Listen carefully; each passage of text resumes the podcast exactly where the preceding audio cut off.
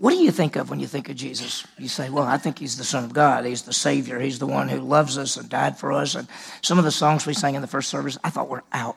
I mean, they're outstanding. They were incredible. They were so good.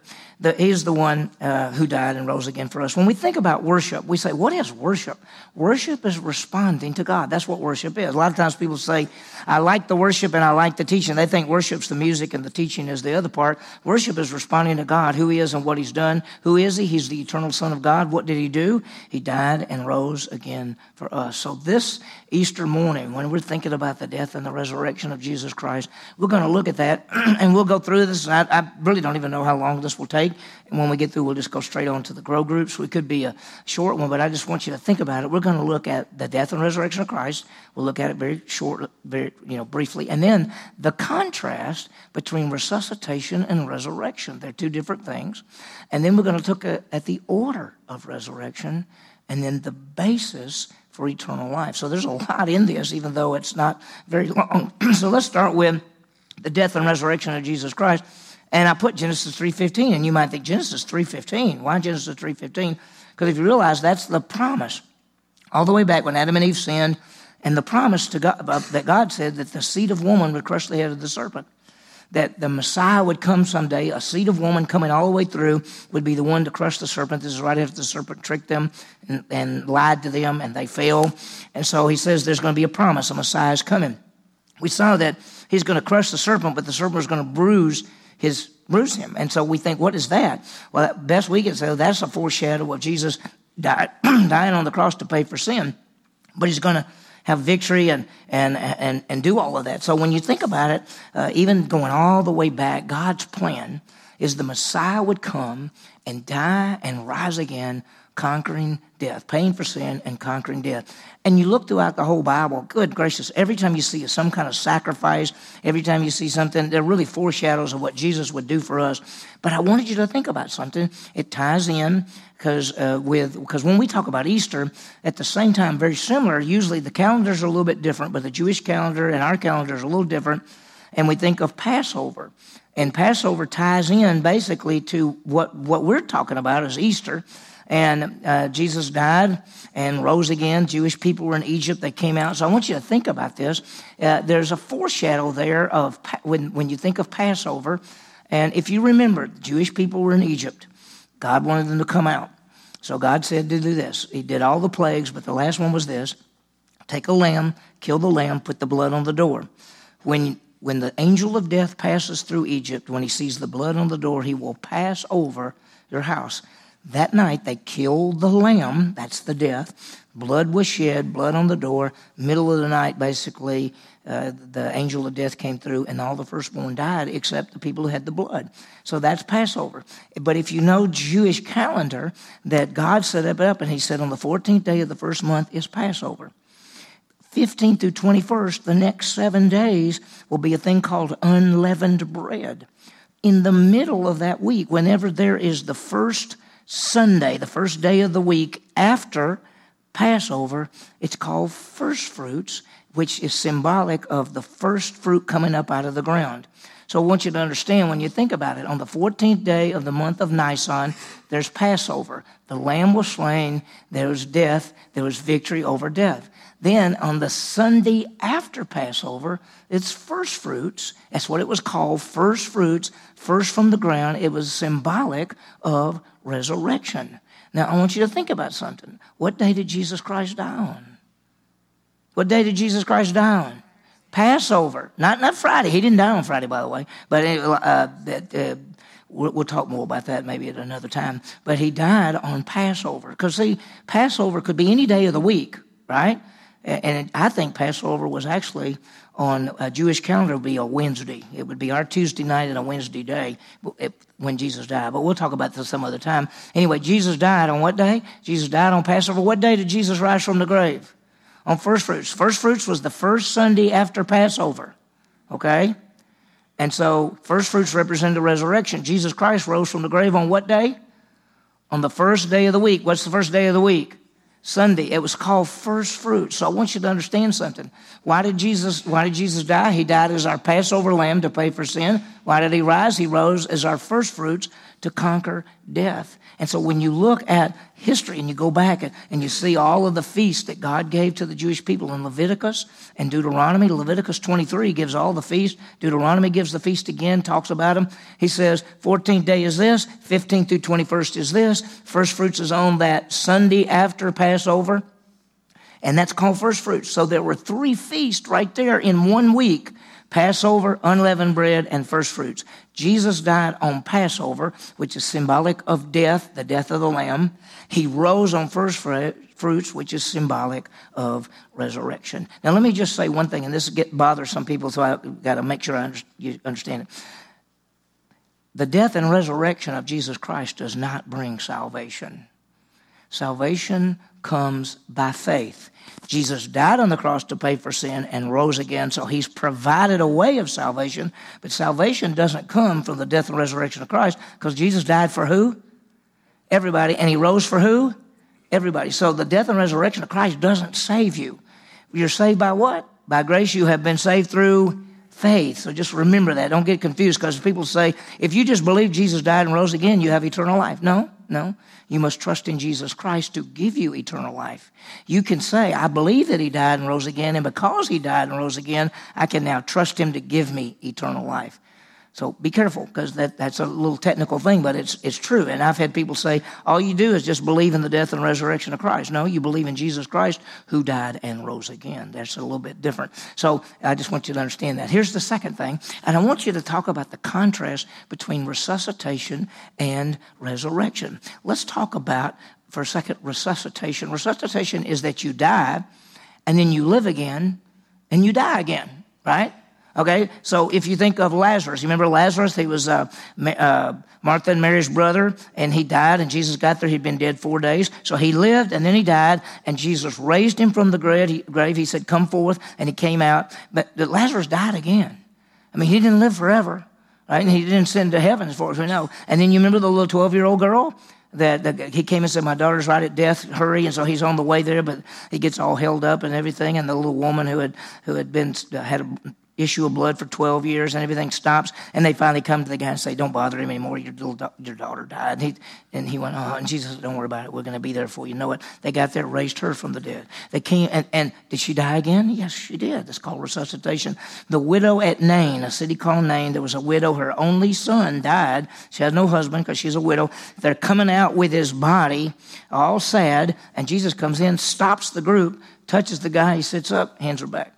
Okay, now that man lived, he died and he lived, but he lived to die again. Do you remember that strange passage in the Gospel of Matthew when Jesus died on the cross? It said the day that he died on the cross, graves were open. And it says, and some people came out of their graves after Jesus came out of his grave. But it, it we don't know what happened to those people. Either they live forever uh, on this earth and they're still there and they're saying, you know, we're 2,000 something years old, or they somehow ascended to heaven, or they died again and it was resuscitation. So I just want you to understand resuscitation is that you die and then you live again and then you die again. Now, resurrection is you die and you live again to never die again. That's the difference. And notice this resuscitation, when you die, and then you live again, you live in the same, you have the same body. You have the same body that's going to wear out and die. But resurrection, when you're resurrected, you have a new body, a different body, a body that will never decay. So uh, when we start thinking about it, there are a number of people in the scripture that were raised from the dead. That's resuscitation. And when we start talking about resurrection, when we start saying, well, who, who, who was resurrected? Who was the first to be resurrected? We'll talk about that because that's when we talk about the order of resurrection, the order of resurrection. And you're in 1 Corinthians uh, chapter 15. Look at uh, basically, uh, go back to verse 20. It says, Now Christ has been raised from the dead, the first fruits of those who are asleep. Now Christ is raised, and he says, He's the first one. Remember, first fruits. What, he's the first fruits of those. What, what day did he rise from the grave?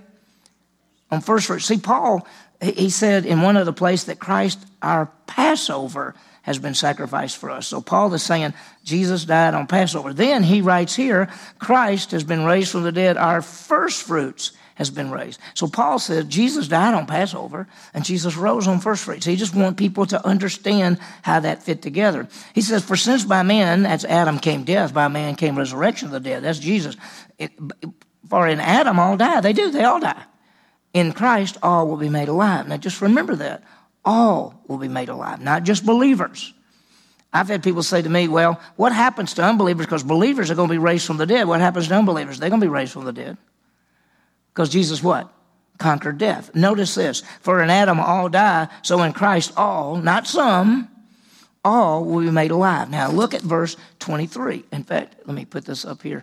In Adam all die, in Christ all will be alive. You know, why, why will all people be alive? Because Jesus is the resurrection and the life. He's the way, the truth, and the life. In him is life. Listen, he is the life giver. He, first of all, he takes a person in the mother's womb, gives them life, creates them, they're born, and they come into this world. And when they believe in him, he gives them eternal life. He is the life giver. That's who Jesus is. And so in Adam all die, but in Christ all are made alive. Why? Because he's the resurrection and the life. He is the way, the truth, and the life. Notice the verse goes on to say, For as in Adam all die, so Christ all be made alive. Verse 23. But each in his own order. Now, wait a minute. What does that mean? That means there's an order. There's an order of resurrection. We've already seen that there were people who died and came back to life, but that wasn't resurrection. That was what? It was resuscitation. There are people like Lazarus and the little 12 year old girl and the widow at, son at Nain and, and uh, the man that, that they that died and they threw him in the grave and he fell on Elisha's bones and he came back to life. Okay? That's not resurrection, that's resuscitation. And so uh, it says, but each one in their own order. Now, what is the order? What is the order? We're going to see that it's Christ first and then those at his coming. So let's think about it. Because now this is written to believers, so watch this. He says, But each in his own order, Christ the first fruits, and after that, those who Christ at his coming. Christ is the first fruits. He's the first one.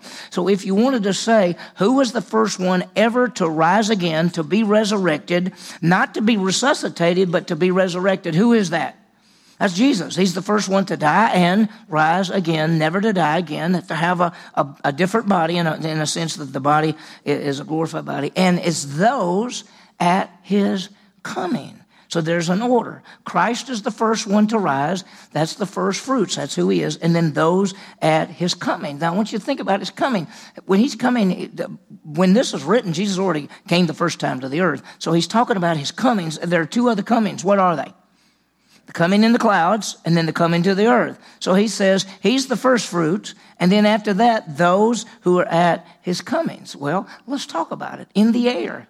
He's going to come in the air, right? And the dead in Christ will rise first, and we who are alive remain to be caught up together with him. Thus we'll meet him in the clouds. That's what? That's a resurrection. People who have already died and their bodies are in the grave, they're with Jesus. When he comes to get us, their bodies will be raised. That's resurrection. That's not resuscitation. That's resurrection. They're never going to die again. Their bodies will be raised. We who are alive, which is really unusual, we're alive and we're going to be changed. We won't ever even die physically. We'll be changed in a moment, a twinkle of an eye, and we'll be taken up with him. That's, that's who's next. Because see, what's the next event to come? The rapture. It could happen at any second. We keep thinking it's getting closer all the time, right? And so we know that Jesus is the first one. So 2,000 years ago, Jesus rose from the grave. That's the first one to rise. Sometime in the near future, Jesus is going to come in the clouds and we, the church, the body of Christ, we're going to be raised. Dead in Christ first, we are alive and remain. Then, the, when he comes a second time to the earth, the Old Testament saints, he comes the second, he's going to raise all the Old Testament believers. Daniel chapter 12, verse 2 says that his coming, they'll be raised from the dead. So let me put the little chart up. If you remember, here's Jesus, that's his death and what? Resurrection. So that's the first one. Then, and he comes in the clouds, the dead in Christ rise first, we who are alive remain to be caught up together with. That's the second part. That's, that's the, his coming. And then when he comes a second time to set up the kingdom, the Old Testament believers who died, their bodies are in the ground. They're with the Lord. As he comes back to set up the kingdom, their bodies are raised. That's Daniel chapter 12, verse 2. So for believers, the resurrection of believers, not resuscitation, resurrection. Jesus first, church second, the Old Testament saints third to go into the kingdom. That's the order. And that's why Paul only talks about the believers, because he's writing to the church and he says, Christ the first fruits, after that, those are Christ at his comings. And his comings will be right here and right there. Now, what happens at the end. If you would, just flip over. If you want to flip over to Revelation 20, you can. If you just don't want to, I'm going to read it anyway. Revelation chapter 20, verse 6 says, Blessed and holy is the one who has part in the first resurrection. This is the first resurrection. Part one, part two, part three. In the first resurrection, which is the resurrection of believers, Jesus is first, church is second, his, the Old Testament saints are third. He says, Blessed and holy is the one who has part in the first resurrection. Over these, the second death has no power. Why? Why does the second death have no power? Uh, because you're alive forever. You have eternal life. You can't have death if you have eternal life, right? All right, so you have eternal life. And, uh, he says, uh, the, the uh, de- second death has no power. They will be priests and of God and Christ, and they will reign for, with him for how long? Thousand years. Okay, then after that, after that thousand years, all people will be raised. I'm going to wait for a second to change the thing. But at the great white throne judgment, death and Hades, unbelievers are raised. What kind of bodies? Glorified. They've got bodies that will last for. This is resurrection. They're going to be raised from the dead. It says death and Hades gave up their dead. So they're going to be raised, and then they're going to be cast where? Into the lake of fire. So one thing you have to remember is in the first resurrection is Christ, the church, Old Testament saints. Then there's the second death, which is after the thousand year reign of Christ. We, you all want to be, you want to be in the first resurrection. Okay. If anybody questions it, say, just be in the first resurrection, because that's what you want to be in. And of course, Christ first, us second, Old Testament saints third. You do not want to be in the second, and sometimes it's called second resurrection because it takes place after the thousand years, but the Bible calls it the second death. All people will be raised. Why? Because Jesus is the resurrection and the life. Listen, a lot of people don't grasp this, but unbelievers, a person who says, I do not believe, I reject, they die, their body goes in the ground, they go to a place called the heart of the earth. The Old Testament calls it Sheol, the New Testament calls it Hades. They are there. One day they will be raised up, their bodies will be raised up, and they will stand before the great white throne judgment. If their name is not found written in the book of life, and it's not because they're not believers, they'll be cast in the lake of fire. Now they have a body that what? It's going to last forever. That's what resurrection is. By the way, let me make sure you got it. Resurrection is always resurrection of the body. When somebody says resurrection, it's not a spirit thing like a body, like a spirit being just floating around. Some people want to say ghost and all that. Resurrection is always referring to a body. And so every human being will be raised from the dead. And so as we think about this, it, this is the basis. The whole idea is the basis for eternal life. Why? Because Jesus is the Savior of the world. Get this because you got to grasp this. He is the Savior of the world. He is the one who died and paid for sin. Who sins? Everyone. He is the one who rose to conquer death. Whose death? Everyone. Now just grasp this. When Jesus died on the cross and paid for sin and rose again, he did that for every person. A person could say, I believe Jesus died for my sin and I believe he rose again. But that doesn't mean they're trusting in him to give them what? Eternal life. Just to say, I believe he died and rose again is not salvation. Now, there are a lot of people who'll say, you need to believe that Jesus died and rose again and you're saved. You need to believe that it is Jesus. You're trusting in Jesus to give you eternal life because He is the one who died and rose again. Because everybody, sin is paid for, and everybody is going to exist forever. I don't say live forever. Living forever is eternal life. Dying forever is the second death. So everybody's going to exist forever, some with Jesus Christ, some not with Jesus Christ. And so when we think about it, we believe in Jesus Christ for eternal life. Now, let me show you this because we've talked about this many, many, many times, but you, you got to grasp it there is a message. Our message is that Jesus died on the cross to pay for the sins of the world and rose again to conquer death. That's for everybody. The response, though, is to believe in Him, and the offer is you believe in Him for what? Eternal life. Now, you might say, well, you put it a little bit funny. Message, response, and offer. That's because John 3.16 says, God so loved the world, that's us, that he gave his son, gave him what? to die and rise again, that whosoever would believe, there's the response, would never perish but have everlasting life. That's the offer. So when we think about the basis for salvation or the basis for eternal life, the basis to spend eternity with Jesus, it's it's you have to have the death and resurrection, the death to pay for sin and the resurrection to conquer death, but that doesn't save you. Salvation comes the response is to believe. We believe in him for eternal life. That's why it's so important that you just go back to the basics of John 3:16. It is such a powerful verse that you don't have to know 27 verses to be able to share your faith. You can just say, here's our message, here's the response, here's the offer. And you can tell anyone if they will believe in him, they will have what? Eternal life. So on this great resurrection day, that's what we think about. So let me give you let me give you just a few quick applications. The first one is we must thank God for the death and resurrection of Jesus Christ. He became a person he could die for us. He's the satisfactory payment not for our sins only, but for the sins of entire world. That's everybody. And then he rose from the grave to conquer death. In Adam all die, in Christ all will be made alive. So listen, you got to understand the death and resurrection of Jesus Christ took care of everyone in the sense that he paid for everybody's sins, and he, he's going to bring everybody back uh, from from the grave. That's what's going to happen. He's done it all.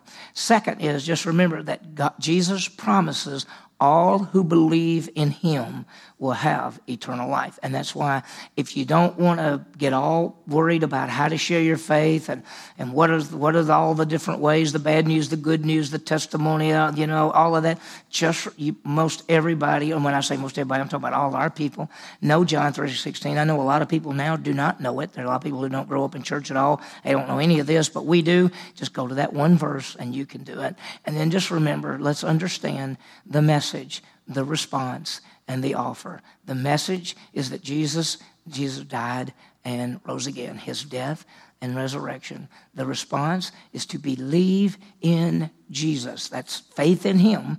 And the offer is that whoever believes in Him will never perish, but have everlasting life.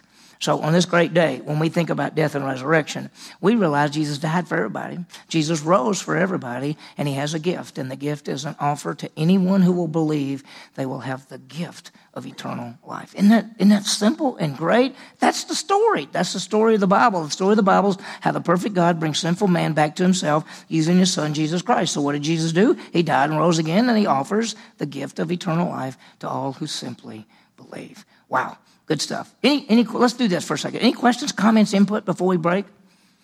I know sometimes the bigger group, nobody wants to say anything. But does anybody, anybody want to say anything? Better be right. No, I'm just kidding. No. What, who, who's got the hand up? Oh, hey, Sky. Okay, all right. Nothing hard, Sky. Okay.